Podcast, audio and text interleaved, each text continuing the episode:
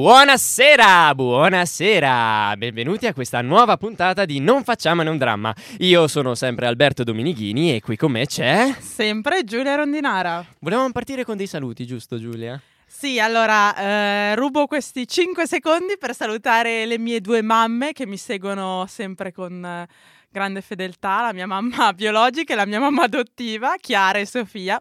Un bacione. Ciao, ciao. Chiara, ciao Sofia. Io allora ne approfitto, saluto anch'io chi mi sta ascoltando da casa, spero. Cioè mia zia che non si è persa neanche una puntata. Ciao zia. Mia mamma, Ciao, mio papà e mio fratello. Ciao, ragazzi. ragazzi. Allora, oggi siamo riusciti a partire addirittura in anticipo. Wow! E oggi cosa facciamo? Oggi continuiamo e terminiamo la punta- le puntate sulla follia con opera di riferimento Il Caligola di Camus. Allora, giusto un breve, un breve recap di quello che abbiamo fatto la volta scorsa, di quello di cui abbiamo trattato la volta scorsa. Allora, vi ricordo che Caligola è un giovane di 29 anni, è un giovane in preda a una follia, una follia che è stata causata da una perdita, la morte della sorella e amante Drusilla. Caligola cosa fa? Fugge, scappa, si reca a Siracusa, raccontano le, le vicende. Dopo tre giorni rientra, rientra a Roma e, ehm, e viene accolto da- dai suoi funzionari, da- dal dai senatori e impazzisce proprio totalmente, ovvero decide di chiudere i granai pubblici, decide che è lui a gestire le varie carestie, decide eh, di giustiziare chi mostra un minimo di, di- di- di sospetto, di disappunto nel, nel suo regno, esatto, nei suoi confronti. I trattamenti verso i suoi collaboratori cambiano. L'unica magari a rimanere ancora fedele e eh, di cui anche Caligola si fida è Cesonia, che è diventata, ha preso un po' il posto di eh, Drusilla. Non del tutto perché insomma non c'è quella passione che ci poteva essere anche con, eh, con Drusilla. Benissimo, Giulia, volevi aggiungere qualcosa di No, questo mi recap? sembra che hai fatto un ottimo riassunto. Noi riprenderemo la struttura che abbiamo seguito la scorsa volta, quindi leggeremo prima tutte le scene, ancora quattro scene in fila, eh, preannunciando quale scena leggiamo l'atto e alla fine faremo un commento eh, conclusivo, finalmente conclusivo. stavolta un pochino più corposo. corposo, esatto. sì, perché ci siamo permessi un pochino più di tempo. Bene, allora vi ricordo che il nostro fil rouge, filo conduttore, è- abbiamo deciso di rimanere sullo stesso autore, compositore dell'altra volta. Perché quindi rendeva molto, molto, l'idea della, esatto. della Quindi è sempre, è sempre Fausto Romitelli e non è più la first lesson, bensì è la lesson 2 and 3. Le abbiamo selezionate tutte e due perché non, non sono così lunghe come, come la prima, quindi dovesse finire una, partirà poi in seguito la, la successiva. Bene, quindi vi lasciamo alle note del nostro Romitelli e poi ritorniamo con la prima scena. Buon ascolto. Professor Bad Trip, Lesson 2.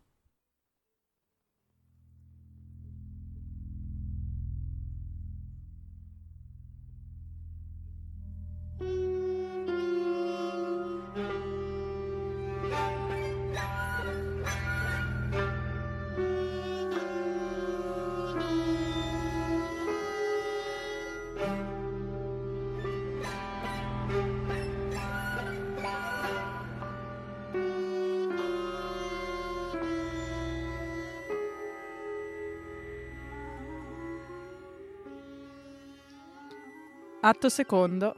Recita di Caligola. Scena quattordicesima. Personaggio in scena. Caligola. Scipione.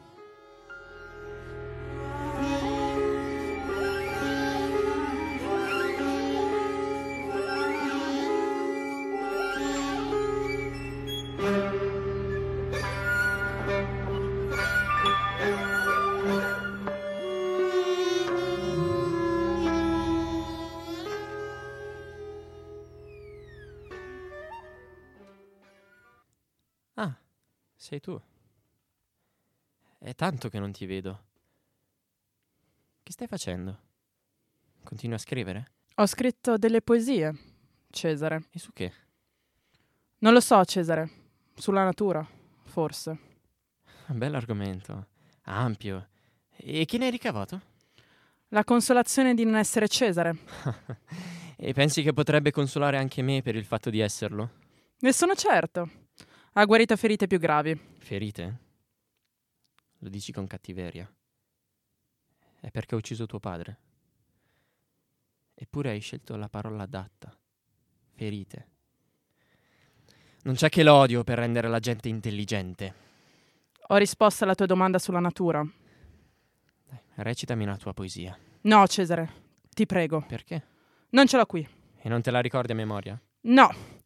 Dimentico sempre ciò che ho amato troppo. Ecco la tua prima frase sincera. Dai, dimmi almeno il contenuto. Parlavo di un certo patto. Eh, tra, la, tra la terra e il piede. Sì, più o meno.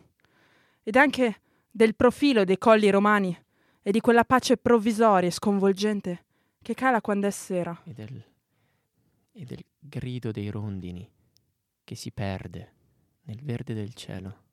Sì, anche. E di quell'attimo sottile in cui il cielo, ancora inondato dell'oro del sole, vacilla di colpo e ci mostra l'altra faccia, intessuta di stelle lucenti. Di quell'odore di fumo, di alberi ed acqua che sale allora dalla terra verso la notte. Il grido delle cicale, mentre il caldo si disperde intorno, i cani, l'eco degli ultimi carri, i richiami dei fattori nei campi. E i sentieri sprofondati nell'ombra, tra piante di resina e, ed olivo. Sì, proprio così. Ma tu come lo sai? Non lo so. Forse perché amiamo le stesse verità. Oppure perché, perché ci si può sempre intendere su sentimenti così vaghi. Non importa, dato che tutto in me diventa amore. È una virtù preziosa di questo tuo cuore, ragazzo mio. Potessi conoscere anch'io la tua trasparenza, ma io, io sono animato da una passione troppo forte per la vita. La natura non le basterà mai. Tu non puoi capire. Tu sei di un altro mondo. Tu sei puro nel bene come io sono puro nel male. Posso capirti? No, non questo mistero che mi porto dentro, questo lago di silenzio, queste, queste erbe fradice. Certo, quella tua poesia è bella, ma se posso dirti che penso, Dimmi. ci manca... ci manca il sangue. Ah, mostro! Mostro infetto. Hai recitato ancora? Hai appena recitato, vero? E sei contento, no? Eh, sì, c'è del vero in quello che dici. Ho recitato. Che cuore fetido e insanguinato devi avere! Quanto ti deve torturare tutto quest'odio e questo male! Ora. Ah, come ti compiango! E come ti odio! Taci. E come deve essere immonda la tua solitudine! La solitudine. Sì, la solitudine. La conosci tu la solitudine? Sì, quella dei poeti, degli impotenti. La solitudine? Quale solitudine? Ma non lo sai che non si è così soli? Non si è mai soli? E che dovunque ci portiamo addosso tutto il peso del nostro passato e anche quello del nostro futuro. Tutti quelli che abbiamo ucciso sono sempre con noi. E fossero solo loro, poco male. Ma ci sono anche quelli che abbiamo amato quelli che non abbiamo amato e ci hanno amato. Il rimpianto, il desiderio, il disincanto e la dolcezza, le puttane e la banda degli dei.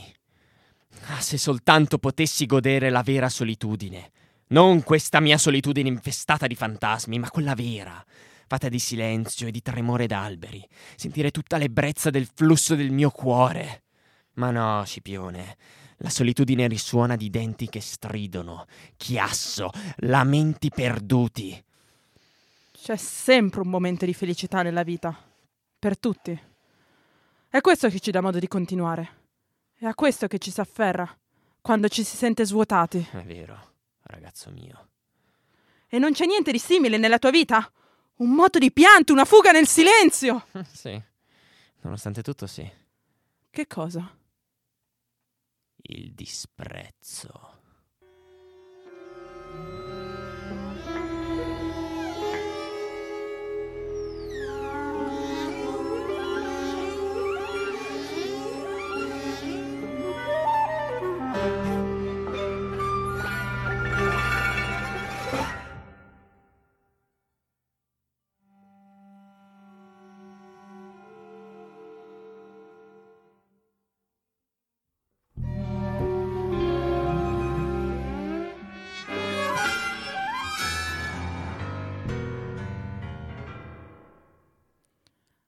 Atto terzo. Divinità di Caligola.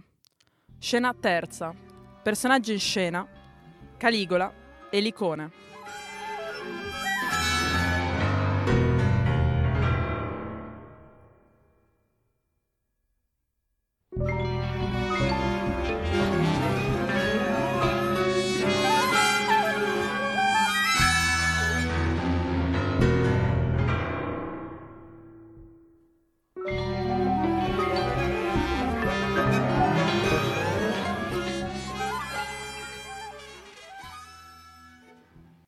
Elicone! Che c'è? Voglio la luna. La luna. Per farne che? Beh, è una cosa che non ho. Bene. Cercherò di procurarmela. Beh, come vedi non chiedo mica l'impossibile. Certo, farò del mio meglio. Ma prima devo dirti qualcosa di importante. Tieni presente che l'ho già avuta, eh? Chi? Beh, la luna. Sì, certo. Ma lo sai che c'è una congiura per ucciderti? Ah, io l'ho avuta completamente. Beh, soltanto due o tre volte, è vero, ma insomma sì, l'ho avuta. Guarda che c'è un pezzo che sto cercando di parlarti. L'estate scorsa, sì, le- l'estate scorsa. L'avevo tanto guardata e accarezzata sulle colonne del giardino, che aveva finito per capire. Piantiamola con questo gioco, Caligola! Se tu non vuoi ascoltarmi, è mio compito parlarti ugualmente. Tanto peggio se non stare a sentire. Ah, Questo smalto non vale niente. Ma per tornare alla luna era, era, era una bella notte d'agosto. Lei, lei ha fatto un po' di storie. Io ero già a letto. All'inizio era tutta insanguinata all'orizzonte. Poi, poi ha cominciato a salire, sempre più leggera, con una rapidità crescente. Più saliva e più diventava chiara. Infine è diventata come un lago d'acqua lattiginosa, nel centro della notte animata dal fremito delle stelle. Allora nel caldo è, è venuta da me, dolce, leggera e, nuda. Ha superato la soglia della camera e, e con maestosa lentezza si è spinta fino al mio letto, ci è scivolata dentro e mi ha inondato di sorrisi e bagliori. Decisamente questo smalto non vale niente. Perciò vedi, Elicone, posso dire senza esagerazione che l'ho avuta. Vuoi ascoltarmi, Caligola? Vuoi sapere che rischio stai correndo?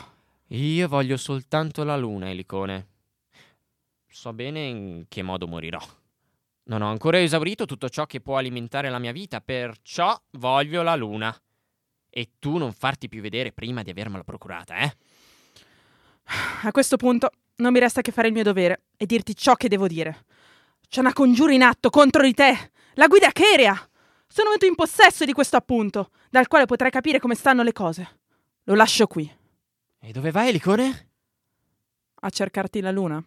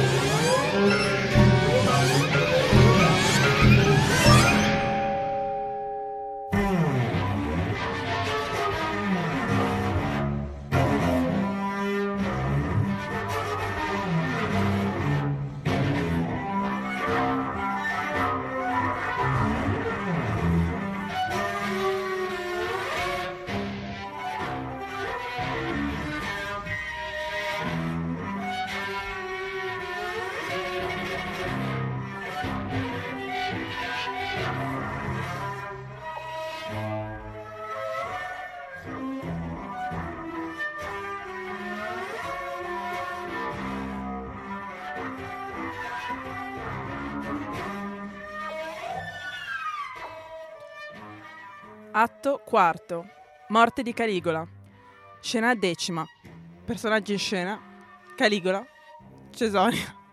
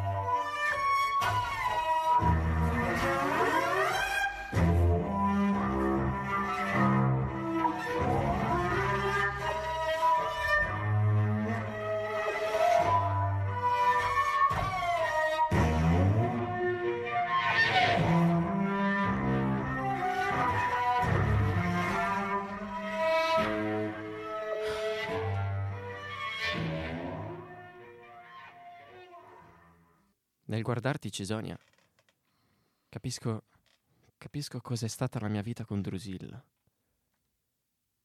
Amare qualcuno vuol dire accettare di invecchiare con lui. Ecco, io, io non sono capace di un tale amore. Drusilla vecchia sarebbe peggio di Drusilla morta. Crediamo di conoscere il dolore quando perdiamo chi amiamo. Ma c'è, ma c'è una sofferenza molto più terribile. Quando ci accorgiamo che anche i dolori non durano a lungo. Beh, anche il dolore non ha senso. Vedi, non mi resta più niente, nemmeno l'ombra di un amore, nemmeno la dolcezza della malinconia. Lei non era che un alibi per me. Oggi, oggi io sono molto più libero di allora, dato, dato che non ho più ricordi né, né illusioni.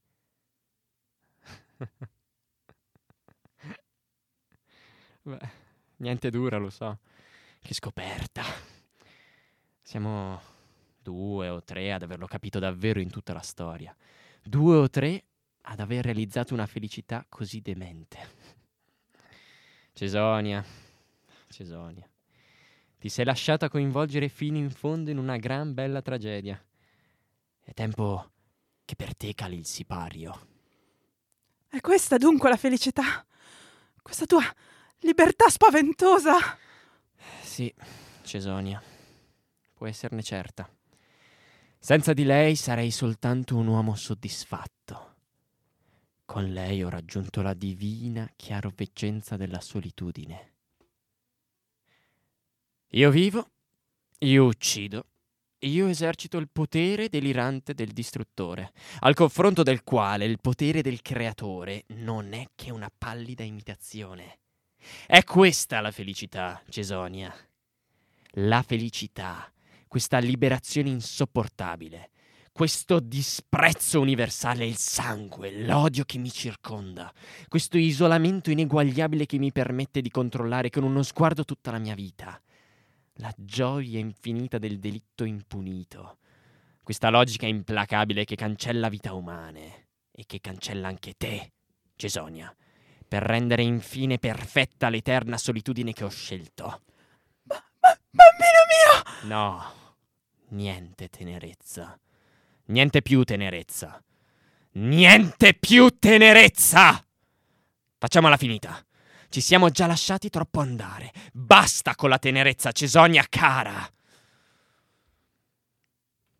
Anche tu eri colpevole.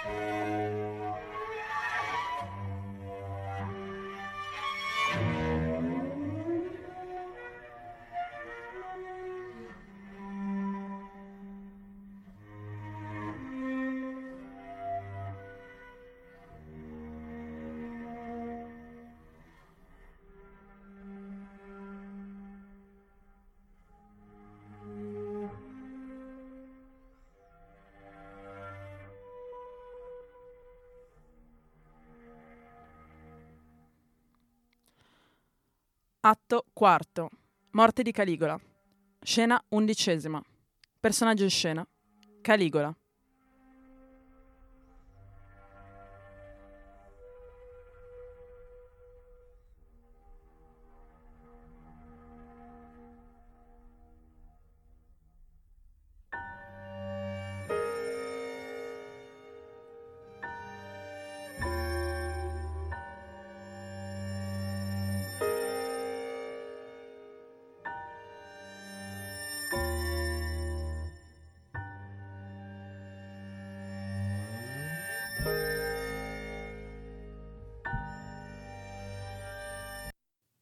Caligola.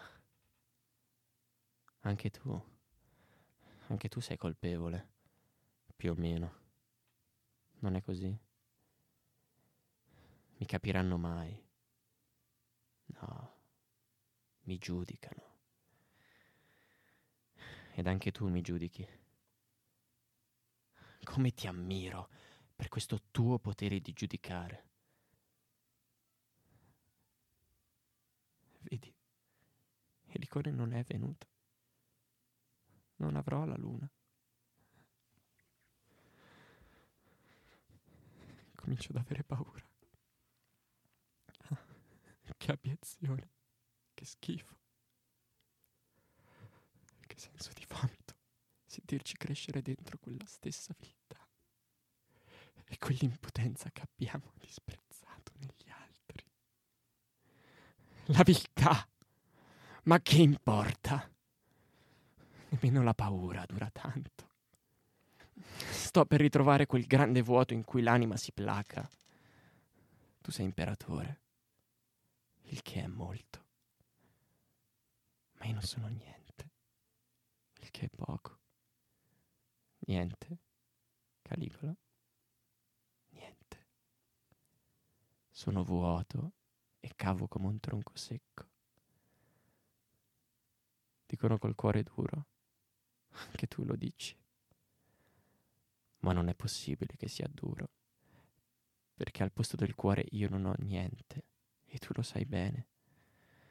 Nient'altro che un grande buco vuoto nel quale si agitano le ombre delle mie passioni. Sembra tutto così complicato, eppure così semplice. Avessi avuto la luna, o Drusilla, il mondo, la felicità, sarebbe stato diverso. Tu lo sai, Caligola che potrei essere tenero. La tenerezza. Ma dove trovarne tanta da soddisfare la mia sete? Dove trovare un cuore profondo come un lago? Non c'è niente, c'è niente che mi vada bene, né in questo mondo né in quell'altro. Eppure sono certo, ed anche tu lo sei, che mi basterebbe l'impossibile. L'impossibile. Ho cercato i confini del mondo e di me stesso. Ho teso le mani. Tendo le mani e non incontro che te, sempre te come uno sputo sul mio viso! Te, te nel chiarore splendido e dolce delle stelle. Te in una sera come questa. Te che odio.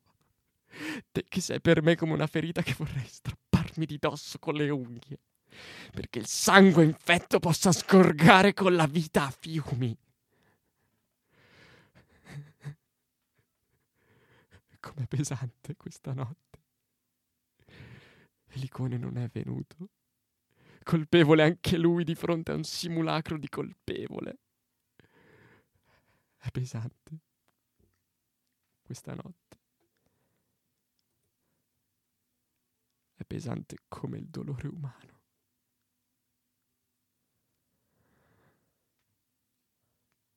Alla storia. Caligola. Alla storia. Sono ancora vivo! Professor Bad Trip, Lesson 3.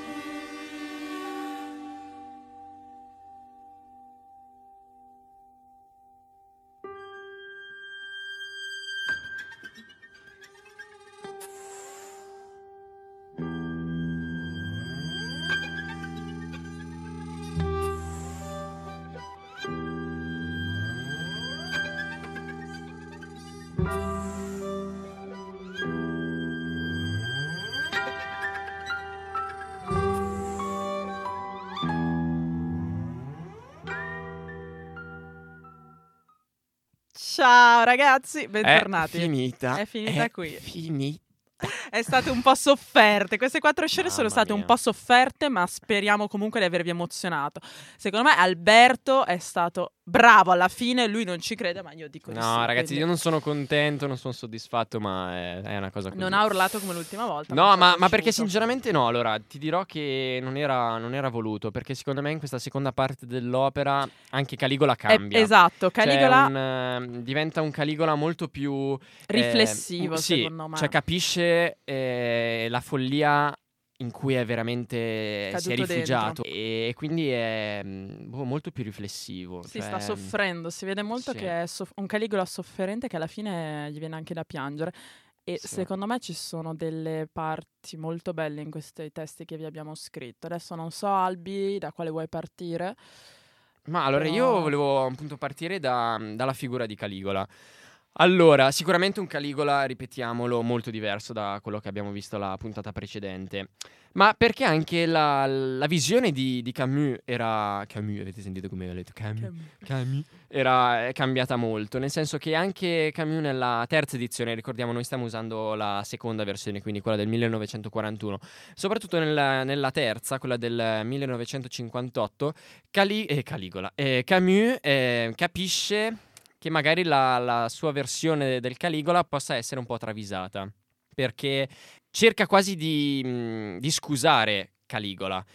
E cercare di scusare Caligola in quegli anni, ricordiamoci, eh, nel 41 siamo in piena seconda guerra mondiale, ascesa nel nazismo, la figura di Hitler, quindi ehm, sembra quasi che lo, lo, lo stia scusi, lo stia giustificando. E quindi cambia anche proprio la, la concezione come caratterizza anche il personaggio di Caligola. E questo abbiamo voluto anche noi rendervelo proprio ri- Esplicito. es- Sì, secondo me io volevo fare questa piccola annotazione che ho trovato molto interessante che metteva a paragone due figure dittatoriali, quindi la figura del Caligola come ce la riporta Camus, ma come poi è passato anche alla storia, che è una figura di dittatore artista, una figura molto complessa, una personalità appunto istrionica che ama apparire, ama farsi vedere, ama anche eh, mostrare in pubblico le sue composizioni, le sue poesie e eh, rispetto alla figura di un potere molto più macchinoso, un pochino cavo e meticoloso che è la figura di Hitler che era al momento al potere. E secondo me il Caligola di Camus non ha come dire la semplicità dell'Hitler, cioè semplicità nel senso non può essere ridotto alla figura di Hitler perché è molto più espressivo, molto più particolare e secondo me è la bellezza del testo di, di Camus e la capacità di esprimere in questa figura che è una figura che comunque ci dovrebbe da- trasmettere orrore, ci dovrebbe trasmettere disgusto. In realtà noi in qualche modo ci medesimiamo. ci medesimiamo Cioè, in Caligole molto e nutriamo anche una certa ammirazione perché insomma è una persona che in qualche modo si è reso conto, infatti lo dice anche a Cesoni, gli dice siamo due o tre coloro che eh, siamo riusciti a, ad arrivare a questa verità. E la verità è che secondo me lui si è reso conto che ehm, la vita umana è sofferenza, nel senso che non c'è il significato, non c'è un dopo, non c'è un qualcosa che possa eh, lenire le sofferenze umane e quindi tutto è, è- è teso alla sofferenza, alla, Certo. alla distruzione. Assolutamente sì. E poi anche un altro paragone eh, che possiamo fare è quello con la figura del superuomo di Nietzsche. Però sicuramente non è eh, il superuomo con la tendenza positiva, con la trasvalutazione dei valori, come eh, Nietzsche aveva delineato. Qua parliamo invece di un altro aspetto, che è quello del superuomo fallito o assurdo. Eh, assurdo che si rifà anche alla trilogia di Camus che stiamo analizzando, quindi ricordiamo i testi, sono sempre il mito di Sisifo che è un saggio, lo straniero che è il romanzo e il Caligola di Camus che invece è il Mhm. testo teatrale. Ma se non è lui, quindi questa figura di riferimento, chi potrebbe esserlo all'interno de- dell'opera? Ci ho pensato e mi sono detto, magari è Cherea, che è colui che poi ehm, sovverte l'ordine appiccando proprio veramente la, la rivolta. Ci ho pensato e mi sono detto, forse neanche, non è neanche lui, perché in realtà Cherea, se, se fosse nei panni di Caligola, agirebbe esattamente come lui, cioè nel senso lui è, mm, è un sottoposto, è giustamente è un suddito sì. di, di- di Caligola e quindi è obbligato ad agire in un determinato modo. Però eh, quando gli viene data la possibilità, visto che capisce che non è il solo a voler sovvertire l'ordine, insomma c'è un, un certo risentimento e anche una certa stima nei confronti di, di Di Caligola. sì, sì. Eh, Infatti ci sono poi anche dei dialoghi molto belli che abbiamo tagliato tra i vari congiurati, che appunto parlano e discutono e, e appunto c'è un, un paragone molto bello che ehm, si delinea tra Cherea e Caligola. Quindi vi consigliamo di leggere il testo integrale perché ci sono molte parti bellissime. Molto, sì, molto, sì. molto belle. Poi anche la figura di, di Scipione è molto interessante. Eh, Scipione era l'amico d'infanzia, l'amicizia si è persa perché ormai è prevenuto su tutto, quindi non sa proprio di chi fidarsi di chi Sì, no. non riesce neanche ad abbandonarsi anche perché è conscio che eh, Caligola gli ha, gli ha ucciso il padre, giusto? E Sì, sì, ovviamente questo è come segnato un profondo tradimento tra lui e Caligola e c'è questo momento di confronto poetico tra i due che è molto bello ma che viene rotto dalla, dalla consapevolezza di Scipione che Caligola ormai è cambiato, che Caligola non riesce più neanche ad abbandonarsi alla poesia, un uomo che non riesce più a lasciarsi andare alla bellezza della vita perché è come se avesse capito che non c'è bellezza, che comunque anche la bellezza non, è- non può salvare, non può salvare l'uomo.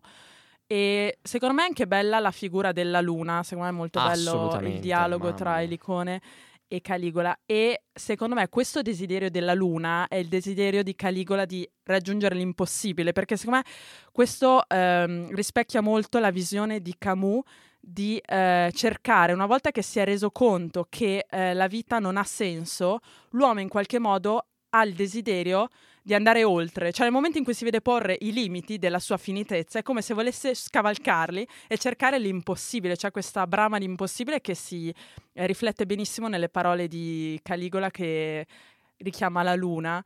E a proposito volevo fare questo piccolo riferimento a un mito perché bisogna ricordare che Caligola era un imperatore romano e come molti imperatori romani aveva una passione per i culti egizi e la mitologia egizia e Alberto ride perché ride di questo mito ma in realtà è bellissimo No, è bellissimo, è bellissimo. è molto secondo No, me do- poetico dopo, dopo vi dico una cosa. e spiego in qualche modo questo richiamo alla luna di Caligola potrebbe essere dovuto anche al riferimento al mito per cui si riteneva che la luna fosse incarnata dalla dea Iside. La dea Iside che aveva la capacità ogni notte di ricomporre i pezzi del suo sposo, che è il dio Osiride, e rimetterli insieme. Secondo me questo richiamo, questa preghiera alla luna è come una preghiera che fa Caligola per cercare di eh, risanare i frammenti della, della realtà che sono andati frantumandosi nel momento in cui lui si è reso conto con la morte di Drusilla che la vita ha perso di senso. E quindi a tal proposito, vi dico la cosa che volevo dirvi prima, noi abbiamo estrapolato un bellissimo paragone. E non so se vi ricordate, se avete ascoltato la puntata precedente, noi abbiamo concluso la scorsa puntata con un pezzo dell'Orlando Furioso di Ariosto. Ebbene, stavolta chiaramente abbiamo introdotto il tema della luna. Vuoi non fare il pezzo in cui Astolfo va sulla luna in cerca del senno di eh, Orlando? E quindi io so che sono, proprio parliamo di tempi storici molto, ma molto separati, lontani tra di loro. Però secondo me ci può essere un um, paragone, ovvero che ehm, Caligola, lui vuole la luna, ok, perché è l'impossibile, ma lui in realtà vuole la luna perché riprendendo la luna è come se cercasse di riprendere il senno.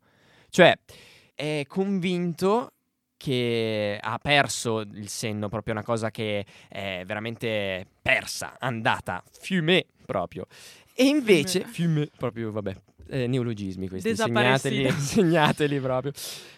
E quindi trovando questa cosa eh, nella luna che è l'impossibile, magari c'è la possibilità, il sogno di ritrovare. E ritrovando il senno, poi ricongiungersi quindi veramente con eh, la sua amata Drusilla. Io non sono d'accordo con questa ed è questa, versione. ed è esattamente questa la cosa che la volta scorsa avevamo anticipato, Esatto. non siamo d'accordo, è esattamente questa. Perché, Esatto. eh, già Giulia, di prima la tua. No, nel senso che io ritengo che Caligola in realtà il senno l'abbia recuperato e eh, sia talmente un senno eh, catastrofico che eh, in qualche modo sembra più pazzo degli altri, ma in realtà è come se lui ne sapesse più degli altri, perché infatti dic- eh, dice proprio due o tre di noi e siamo riusciti ad attingere alla verità assoluta, come per dire io il senno in realtà ce l'ho, siete voi che siete tutti un po' scemi, che credete ancora negli dei, anche questa figura che lui disprezza molto questa credere nelle divinità, sì, questa concezione Credenza. religiosa, perché per lui le divinità non esistono, non c'è niente al di là della vita e di conseguenza è come se dicesse a tutti siete un po' dei grandi scemi a venire a credere ancora in queste cose. Secondo me anche il ricongiungimento con Drusilla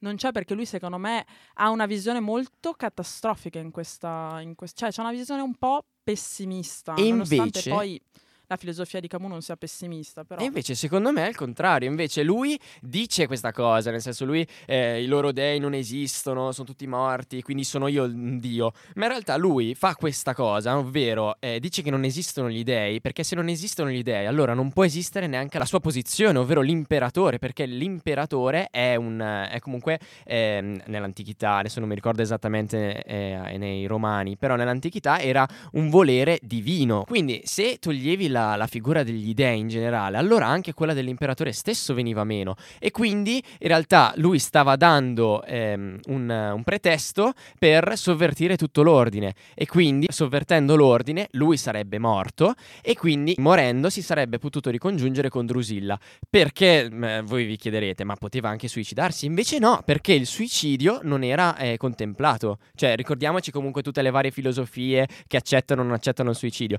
Quindi lui in realtà è, pro- secondo me, è profondamente convinto dell'esistenza degli dei, di, tu- di un al di là, e eh, vuole fare di tutto per quello che eh, si finge in realtà pazzo, secondo me. Lui in realtà è totalmente ehm, sano, ma si finge pazzo per fare in modo che eh, si ribellino e lui possa morire ucciso dagli altri. Alberto vi ha venduto la sua lavatrice. A soli 9,99 euro. Accorrete gli numerosi.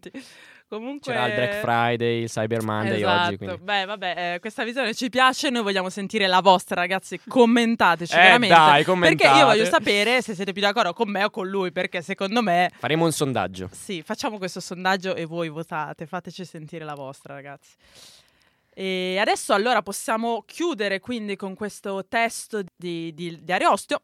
Quindi riprendiamo Ariosto a un passo avanti eh, rispetto a quello che abbiamo letto Sì, l'ultima siamo volta. nel canto 34esimo e vi leggerò i versi 99 e 136, quindi stavolta sono 38 versi. E quindi noi vi lasciamo così, vi faccio un piccolo cenno a quello che vi leggerà Alberto, eh, parte a leggervi nel punto in cui Astolfo è già arrivato sulla Luna, questa lastra d'acciaio che definisce una lastra d'acciaio dove praticamente sono eh, contenute tutte le cose di cui gli umani si sono eh, disfatti perché non sanno più cosa farsene, cioè eh, parla infatti delle infinite preghiere, delle promesse, delle lacrime e le sofferenze degli amanti, dell'ozio interminabile degli ignoranti e eh, arrivato sulla Luna eh, raggiunge il senno, che ce n'è tantissimo di questi senni delle persone che in vita hanno perso il senno e lo descrive come questo liquor sottile e molle, atta a esalar se non si sostiene, se non si tiene ben chiusa. Sì, il testo è complicato. il eh, testo cioè, è complicato, per questo volevo anche me farvi una perché probabilmente piccola- sbaglierò. Ma no, non ti buttare via così. Volevo fare questa piccola eh, spiegazione magari per capire meglio. Quindi lui arriva, vede queste ampolle che contengono questo senne, vede proprio quella che ho scritto sopra Orlando e quindi la prende e poi riuscirà a portarla, a farla eh, sentire a- all'Orlando che rinsavierà. Perfetto, allora noi vi ringraziamo per averci ascoltato anche questa sera. Vi ricordiamo che l'appuntamento è mercoledì alle ore 16 e con noi il lunedì alle ore 22. Ciao ragazzi. Buonanotte. Buonanotte. grazie ancora di averci Un bacio. sentito. Ciao. Lungo sarà, se tutte in verso ordisco, le cose che li fur qui vi dimostre, che dopo mille e mille io non finisco, e vi son tutte le occorrenze nostre. Sol la pazzia non va poca né assai, che sta qua giù, né se ne parte mai. Quivi ad altri giorni e fatti sui, ch'egli già avea perduti, si converse, che se non era interprete con lui, non discerna le forme lor diverse. Poi giunse a quel che parsi averlo a nui, che mai per esso a Dio voti non ferse. Io dico il senno, e non era quivi un monte, solo assai più che l'altre cose conte. Era come un liquor sottile e molle, atto a esalar, se non si tien ben chiuso. E si fedea, raccolto in varie ampolle, qual più, qual men capace atte a quell'uso. Quella è maggior di tutte, in che del folle signor Danglante era il gran senno infuso, e fu dall'altre conosciuta quando avea scritto di fuor senno d'Orlando. E così tutte le altre avean scritto anco il nome di color di chi fu il sento. Del suo gran parte vide il duca Franco, ma molto più maravigliar lo fenno. Molti che egli credea che dramma manco non dovessero averne, e qui videnno chiara notizia che ne teanean poco, che molta quantità n'era in quel loco.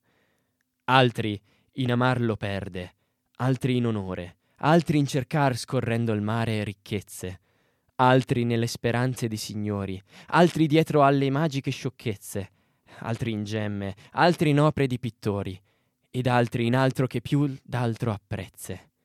Di sofisti ed astrologhi raccolto, e di poeti ancor ve n'era molto.